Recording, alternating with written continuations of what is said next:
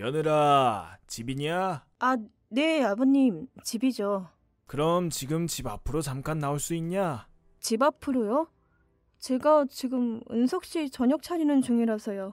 조금 힘들 것 같은데요. 그놈 저녁은 대충 치킨 하나 시켜주고 얼른 나오너라. 아, 에, 지금 친구들이랑 집 앞에서 술 한잔 하고 있는데 내가 네 얘기를 하니 친구들이 너를 한번 보고 싶다고 하는구나.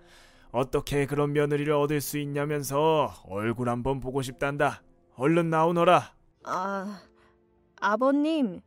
지난주에도 아버님이랑 친구분들 술 마시는데 불러내셨잖아요.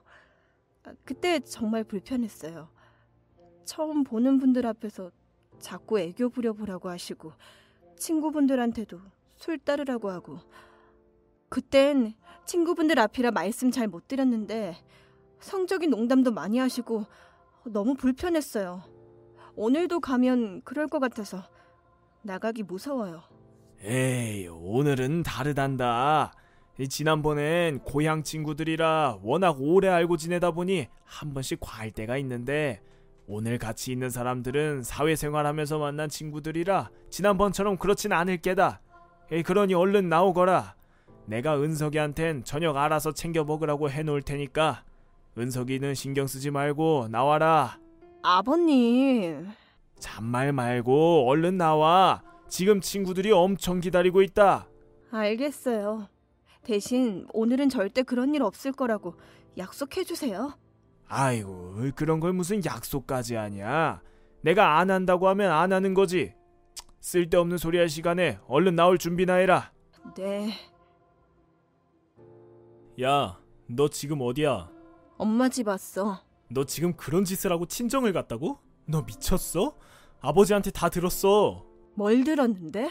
네가 아버지 친구분들 앞에 있는데 아버지 얼굴에 소주 부었다며 아버님이 딱 그 얘기만 하셨니? 다른 얘기는 안 하셨어? 다른 얘기 할 게 뭐 있어 무슨 일이 있었든 네가 아버지 얼굴에 소주를 부은 게 문제인 건데 넌 내가 왜 아버님 얼굴에 소주를 부은 건지 궁금하지도 않아? 왜 그런 일이 있었냐고 물어봐야 되는 게 먼저 아냐? 내가 오죽했으면 그 자리에서 그 불편한 자리에서 그런 짓을 했겠냐고 내 얼굴에 먹칠할 짓을 네가 미쳤으니까 그랬겠지 너도 정말 말이 안 통하는구나 너 내 남편 아니야?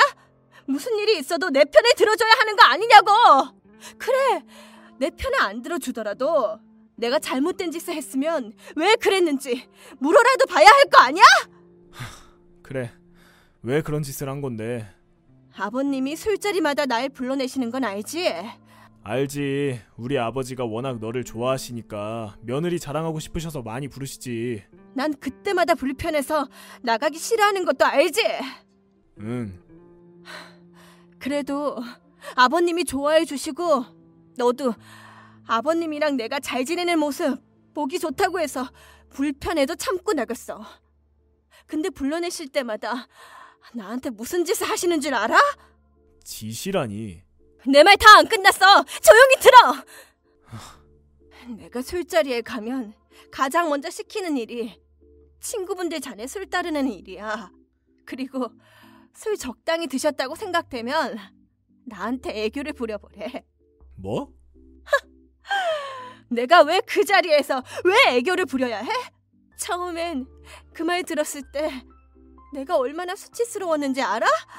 아버지 입장에서는 며느리가 얼마나 귀여워 보이겠어. 아버님 입장만 생각해? 내 입장은 처음 보는 어른들 앞에서 그런 요구를 받는 내 기분은 생각 안 해? 그건 술이 들어가서 기분이 좋아지시니까 아버지도 실수로 그러셨겠지. 백번 양보해서 그럴 수 있다고 쳐. 근데 오늘은 왜? 오늘 무슨 일이 있었는데?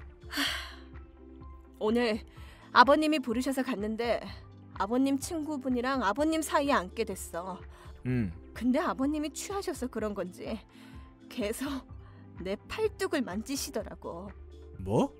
그래서 최대한 기분 안 상하시게 그만하시라고 했는데 아버님이 뭘 하시는 줄 알아? 뭐라 하셨는데? 오랜만에 젊은 여자랑 같이 술 마셔서 좋아서 그런 거라고 만지게 냅두라는 거야. 뭐? 내가 그 말을 듣고 어떻게 참아? 그걸 참으면 내가 이상한 거 아니야? 내가 그 말을 듣고 가만히 있어야 돼? 아니 정말 우리 아버지가 그랬다고? 그래!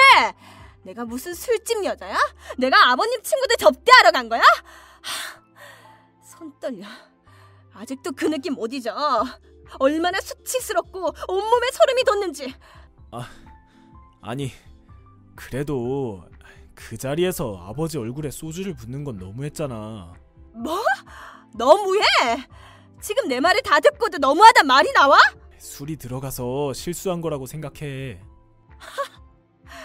너도 결국 똑같구나. 그에 비해 그 자식이구나. 뭐? 그에 비해 그 자식? 그게 할 말이야? 그럼 못할 말이야? 못할 행동을 한 건 네 아빠고 못할 말을 한 건 너야. 어떻게 아내가 그런 취급을 당하고 왔는데 그런 식으로 얘기를 할 수가 있어? 너 때문에 우리 아버지 체면이 말이 아니잖아. 며느리 자랑하려고 굳이 너를 부른 건데 그런 며느리가 시아버지 얼굴에 소주나 붓고 아무 말 없이 나오면 어떡하냐? 내가 기생이니? 내가 기쁨져야? 자랑하려고 부른 게 아니라 나 가지고 놀려고 부른 거야. 말은 똑바로 해. 그리고 체면? 며느리를 그딴 식으로 대우하는데 체면 좋아하시네. 너네 아빤 그냥 변태 새끼야. 그리고 넌 그 변태 새끼 자식일 뿐이고 이런 변태 새끼 자식이랑 같이 살았었다니 내가 미쳤지. 야, 왜? 할말 있니? 할 말 없으면 꺼져. 나 더 이상 너랑 같이 못 살아. 이런 쓰레기 같은 집안이랑 더 이상 엮이기 싫어. 뭐? 이혼하자고. 이, 이혼은 무슨 이혼이야? 내가 이혼해 줄 것 같아? 네가 이혼 안 해주면 이혼 못할 것 같아? 이건 너한테 충분한 규칙 사유가 있는 일이야. 일반적인 협의 이혼이랑 달라. 뭐? 위자료나 두둑하게 챙겨놔. 난 그냥 곱게 마무리할 생각 전혀 없으니까. 아니, 잠시만. 유경아. 결국 저는 이혼을 했습니다. 남편으로부터는 3천만 원의 위자료를 받았고 현재 전 시아버지와 시아버지 친구를 상대로 성추행 고소도 진행 중에 있습니다.